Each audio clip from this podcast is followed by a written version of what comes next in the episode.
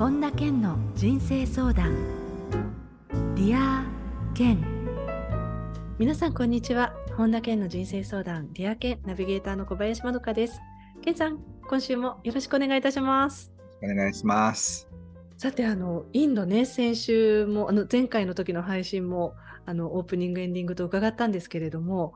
あの今回はですね LINE でも配信されていた、はい、インドのグルから祝福を受けたっていうそのお話ちょっと伺いたいと思いまして、はい、そもそもそのグルからの祝福ってどんな儀式なのっていうところからちょっと教えていただけますか？ああのねそれはこうなんか23時間延々行われるこうガンジス川沿いのねそういうこう舞台みたいなのがあってでそこで皆さんがこうチャンティングしたりだとか踊りがあったりだとかもとにかくすごいお香の匂いがね、香りがわーってなるところで、で、そしてその中で、こう、皆さんのそのいろんな講話があって、そして最後に、そのなんかこういうビーズみたいなやつを首にかけていただくんですね。はい、はい、はい。あの、何かこう、祝福を受けてる間とか、その終わった後っていうのは、気持ち的に何か違いってあるんですか？あ、なんかね、ふわーってなりましたね。へえ。だって、あの、今回、ケンさん、ガンジス川で沐浴ってされたんですか？しました、しました。それもね、何ですか？本当はしたくなかったんですけど、驚かされて、なんか、ガンジス川入ったら絶対入院ですよとか、もう下痢は平質ですとかって言われて、ええー、っていうふうに思ったんですよね。はい。だから、ガンジス川は、ちょっとだけ手触って、その後もミネラルウォーターで なんか、それが神経質にやってたんですけど、あの今回親しくなったマイケル・ベッコヤスっていうシークレットでも出てきたドレッドヘアのね、今スキンヘッドになったんですけど、その牧師さんと知り合って、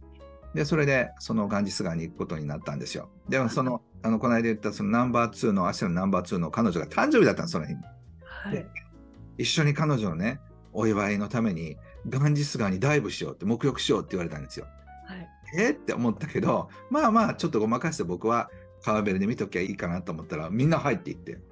で鎖があるんですよでそれに捕まりながら長川の流れ流されないようにっていうための鎖なんですけど「で、うん、ケン!」って「カモネン!」って「入ろう!」って言って「えー!」って僕はくるぶしとかだったら大丈夫じゃないですか。なんか耳とかね、そう目とか粘膜に水が入ったら危ないって聞いてたから、くるぶしぐらいでごまかして、わーとかって言ってたら、全然許してくれなくて、みんな 水かけ出したりだとかも、子供の遊びですよ。で、引きずり込まれて、結局、もう全部潜ったし、もうここまで来たらもう行くしかないと思って、3回やって、だからもう目にも耳にも口にも入っちゃって。エンさん、それで何でもなかったんですか？ええ本当に。ちょっとどういうことですか？そんな大抵の日本人だったらきっとそれでもうアウトなこと多いですよね。はいですよね。もうなんか守られてました。いや、それ、いや、本当それはもう、あれですよ、祝福受けたからですよ、絶対に。本当はインドで下痢して5キロぐらい痩せる予定だったんですけど、食べてたから、かえってちょっと太りましたね。いやちょっとそれはもう、ある意味もう本当覚悟ですよね。もう何でももういいやみたいな感じの。いや、はい、それはなかなかないですね、そんなことはね。でしたね、面白いツアーでした。そうですか。はい、えー、ということで、本田健の人生相談、 Dear 健、今日も最後までお楽しみください。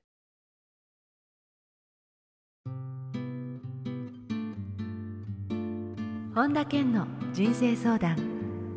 Dear 健。続いては人生相談のコーナーです。このコーナーではリスナーの方からいただいた質問にケンさんに立体話法でお答えしていただきます。まずはラジオネームチップさん。ケンさん、こんにちは。こんにちは。えー、ケンさんは未来を決めることが大事とよくお話しされていますが、理想の未来はと聞かれても、どうせ自分にはできるはずはない。本当にできると思っているのなど、明るい未来を考えているとすぐに自分の中の批判的な声に自分でやられてしまい、現状を変えることができません。もっと前向きに考えることが大事と分かっていますが、どうしたら自分の中の批判的な声を止められますか？あの、まずね、その批判的な声を敵視してると思うんですけど、その批判的な声って何のためにその声があるかというと、自分を守るためなんですよね。はい。なので何か新しいことやったら傷ついたり失敗する可能性があるから、だからその批判的な声が自分を守ってくれてるっていうふうにまず思えるかどうかなんですよ。うんで、まあ言ってみればボディーガードが危ないですっていうふうに止めに入ってるわけですよね。でも、そのその映画で見たことあるかもしれませんけど、あ大丈夫って言ってボディーガードの人にあの後ろを下がらせられたりするじゃないですか。はいそんな感じでね、批判が出てきた時に OK って危ないのは分かったと。でも、だ私は大丈夫だと思うって言って、こう批判的な声をボディーガードのようにして、えーでそして会話をしてみればいいんですよ。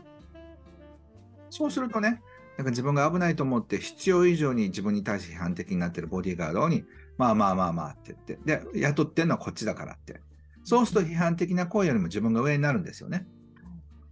で、その上で少しだけやってみる、いろいろ。そうすると少しずつ変わりますね。自分がそのリーダーシップを取るっていう感じですか？そうそうそううん。だから自分がボディーガードに、あ、まあ大丈夫、批判的っていうかね、危ないっていうのはわかる。でも私がやるから気にしないでって言って、自分が優位に立ってみてください。そうするとね、少しずつ行動できると思います。はい、えーチップさんの質問でした。ありがとうございました。います。続いて、マキマキさんです。以前のディアケンで、ケンさんが人生は質問力で決まるといった話をされていたのが心に残っています。ケンさんの本に書いてある質問を自分に質問しても、いまいちはっきりした答えが出ず、悶々とすることがよくあります。いい質問をしてもいい答えが自分の中から出てこないときはどうしたらいいでしょうか？えこうしたらいいよというアドバイスいただきたいです。ということなんですよね。あのね、何をしたいのかによって質問が変わるんですよね。はい。例えば僕はいずれ質問力について書こうと思ってる本があるんですけど、その中に出てくるのはね、例えば、今の人生の好きなところは何ですかっていうふうに聞くと、好きなところがバーッと出てきますよね。で今の人生の変えたいところはって言ったらダーッと出てきますよねうん。だから自分がどういう答えが欲しいのかっていうのは質問をコントロールすることで決められるんですよ。うん。だから自分がこれから人生をどう変えたいですか？っていう質問をすれば、どう変えたいかっていうのも自動的に出てくるはずなんです。はい。そういう意味で自分がどういうふうな質問をするか、これはコントロールできますよね。はい。だからそれによって自分の答えも変えられますよっていう話なんです。その時にこう、このマキマキさん言うように、うんすんなり答えが出てこない時っていうのはどうしたらいいんですかね？こ。れは恐れがあって答えが止まってる可能性があるんですよね。あ例えばこの人と結婚していいんでしょうかって言ったら、わーってもうそれが結婚するかどうかってストレスになるから出てこないんですよ。あ。そうすると、別に出てこないからその答えがないっていうわけでもないわけですね。そうそうそう。で恐れがあるとね、ロックがかかるんですよね。あ、そうなんですね。なので、そのロックを外すような感じの質問の仕方をしたらいいわけですよ。ああ、答えが出てこなかったら、あの、そういうふうに自分がぐっとこう、なっちゃうものじゃないところから始めてみる。そうそう。例えば、この人と結婚していいですかって言ったら、真っ白になってね、答えが出ないかもしれないんですよ。例えば、同じような質問でも、この人と結婚したらどういう幸せな未来がありますかって聞いたら、この人と結婚したらバーッと出てくるわけですよね。あ、本当ですね。ちょっとそこに、ちょっとプラス何かを足すだけで、全然変わってきますね、質問自体も。そうですね。だからやっぱりそうやってどういうふうな質問をすればいいのかって自分でコントロールできると思います。じゃあ、さっき、ケンさんおっしゃったように、ちょっとそこでグッてこう、質問に対して答えが出ないときは、そこに何かブロックがあるっていうのも見定める一つのポイントっていうことですね。そうですね。いや、でもね、質問って本当にケンさんおっしゃるように、大きいですから、そのちょっと違うところからまた投げかけてみると、また全然違う答えが出てくるっていうのを今回、改めて、マキマキさんも聞いていて分かったんじゃないかなっていうふうにはい思いますね。はい、質問ありがとうございました。続いて、ラジオネームつっちーさん。ケンさん、こんにちは。こんにちは。私もケンさんのように自分らしく幸せに生きようというメッセージを発信したいと思い、ブログなどで発信をしていますが、どれも他の人と似たようなことばかりの内容になってしまい、自分の発信するコンテンツがまとまりません。どうしたら他人と差別化できる自分のコンテンツをまとめることができますか？何か秘訣があれば教えていただきたいです。これはね、本当申し訳ないんですけど、ツッチーさんが面白い人生を生きてる分だけ差別化できるんですよね。うん、だからツッチーさんが普通の会社員、あるいは普通の仕事をやっていて、普通の生き方をしていて、普通の考え方をしてたら、差別化できるようなコンテンツが出せるはずがないんですよ。そうすると例えば、まあ、普通の人がしているようなことをしている生活を送っている中でも何かこの面白いことを取り入れるとしたらどんなことができますかね？これはだから感性の問題ですよね。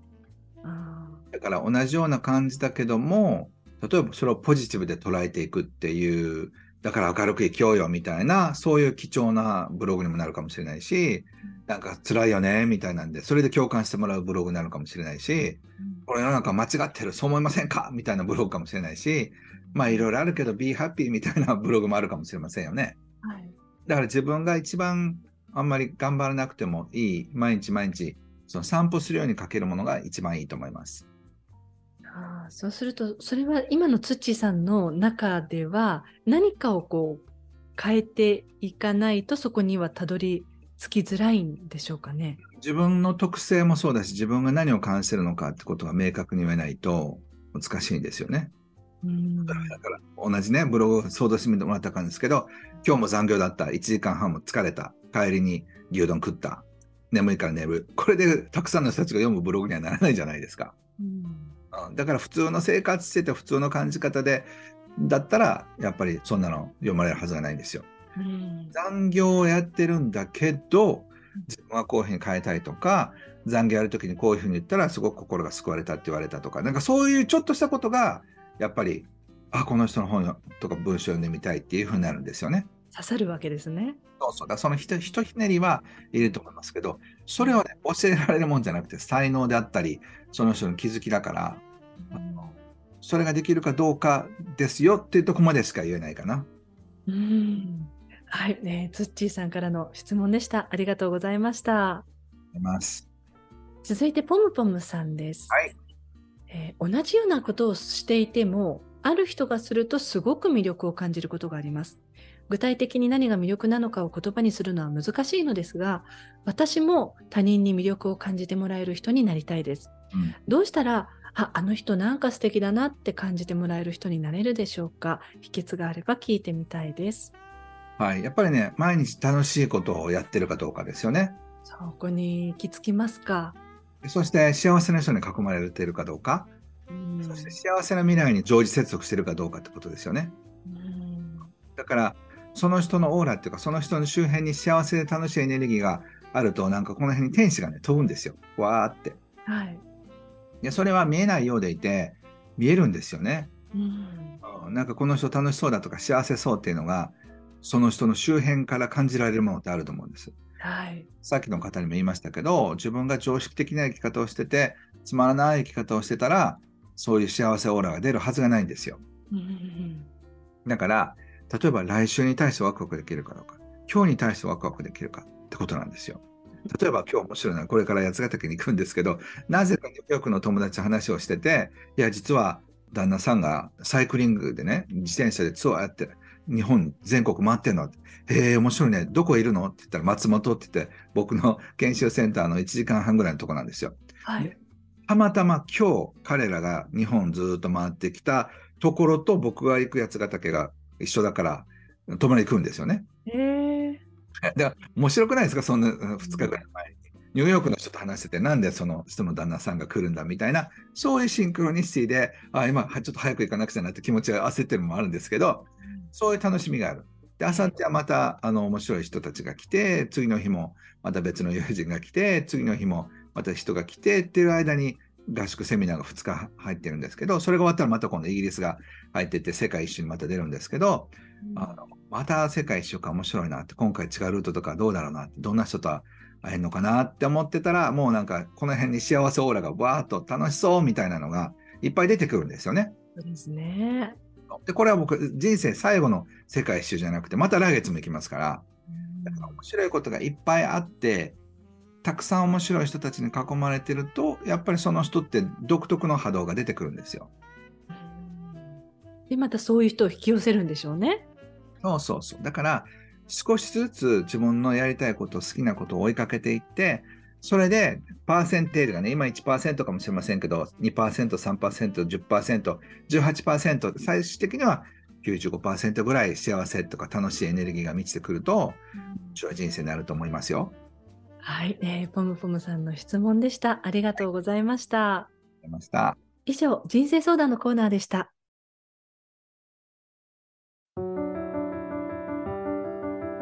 本田健の人生相談。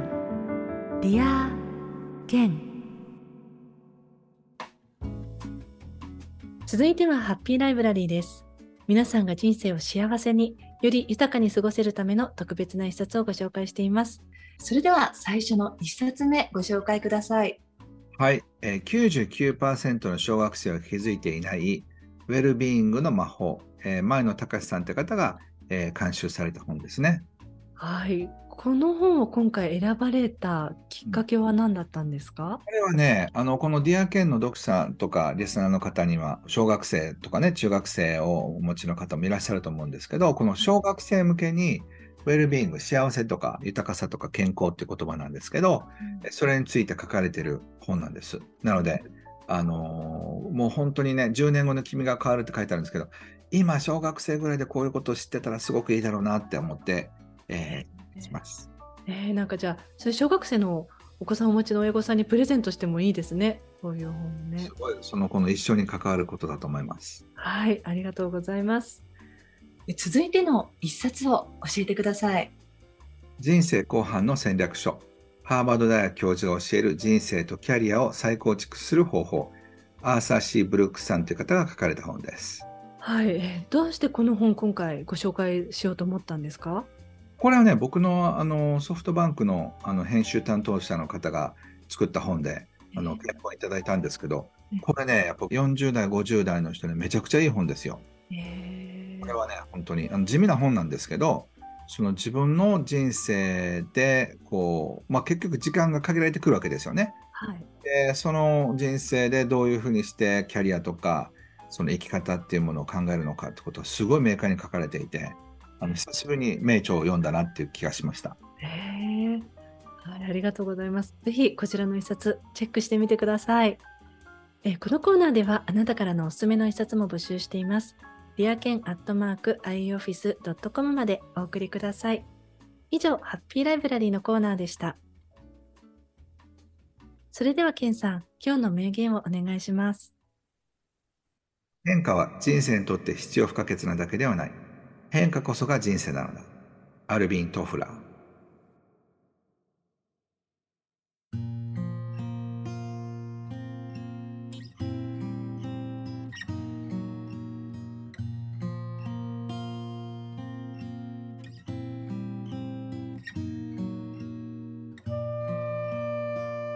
本田健の人生相談、リア健いかがでしたでしょうか？先週、今週ちょっとね、あの、インドに関するお話を伺ったんですけれども、その、この数年だけでも本当にいろんな国、特に去年からまた今年っていろんな国行かれますけれども、あの、どうですか？インドで今回過ごしてみて、例えば、どんなエネルギーを受け取ったり、インドからなんかどんなインスピレーションを受け取ったか感じたかっていうのもちょっと伺ってみたいんですけれども。そうですね。やっぱりインドっていうのは、これからある意味、世界の中心になっていく国なんですよね。はい、そういう国が今すごくエネルギーを持っていて、どちらの方向に進むのかっていうのを感じられたのは非常に面白かったですね。何かこう、ね、今回初めてのインドっていうことですけれど、これまでの例えばケンさんが訪れたり住んだ国とはまた全然こう違う独特な文化のある国だと思うんですけれども、なんか特にこう印象に残っているその文化の違いとかエピソードってあったらぜひここで最後に教えていただきたいんですけれども。インドってねやっぱりその人が暮らす階層とか住む場所とか職業によって全然違う人生なんですよね。そうなんですね。なので日本人ってサラリーマンでもお医者さんでもそのフリーランスやってる人でもそこまで人生変わらないと思うんですけどあのインドはもうとにかく全然違うんですよ。なのでそういう意味では人生があり方によって、もう国ぐらい変わるぐらい、えー、の国ですね。あそうですか。今回、こう、そういう階級で言うと、あの、どのぐらいの幅の方と、こう、触れ合う機会があったんですか？今回はだから、アシュラムに行って、そしてそのビジネスの人でしたから、やっぱそういう階層の人としか会いませんよね。なので、その、いわゆるこう、不可食洗面みたいな人とかとは今回そういうところには行ってないので、ほとんどの人たちが、こう、ある意味、こうしっかりした、えー、職業についてる、まあ、そういうカーストの人だったですね。そうなんですね。まただから全然この日本とも違うし、そういう階級が決まってるっていうと、私たちが想像できないまた人生なんでしょうね、それぞれの人たちが送ってる人生って。ね、日本でよかったなって思いますよ。はい。ありがとうございました。ありがとうございました。さて、本田健オンラインサロンでは毎月980円でサロンメンバーのみが視聴できる健さんのオンラインセミナーや特別ゲストとの対談などいろいろなコンテンツ配信しています。毎月100円で600回以上のこの Dear ケンのバックナンバーが聞き放題の Dear ケンプレミアムがポッドキャストで好評配信中です。 Voicy では毎朝無料配信中の本田健の1分間コーチング、また本田健の最新情報に関しては公式ホームページや LINE アットご覧になってみてください。えということで、ケンさん、今週もどうもありがとうございました。ありがとうございました。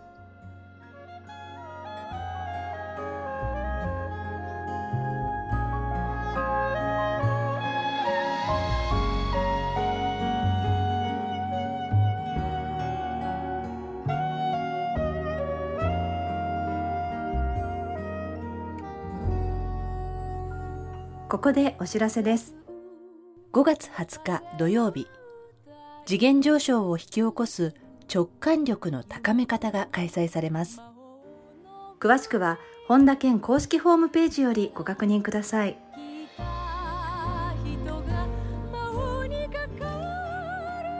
本田健の人生相談、 Dear 健。この番組は、提供、アイウエオオフィス、プロデュース、キクタス早川洋平制作ワルツ高知博桐原哲人ナビゲーター小林まどかでお送りしました。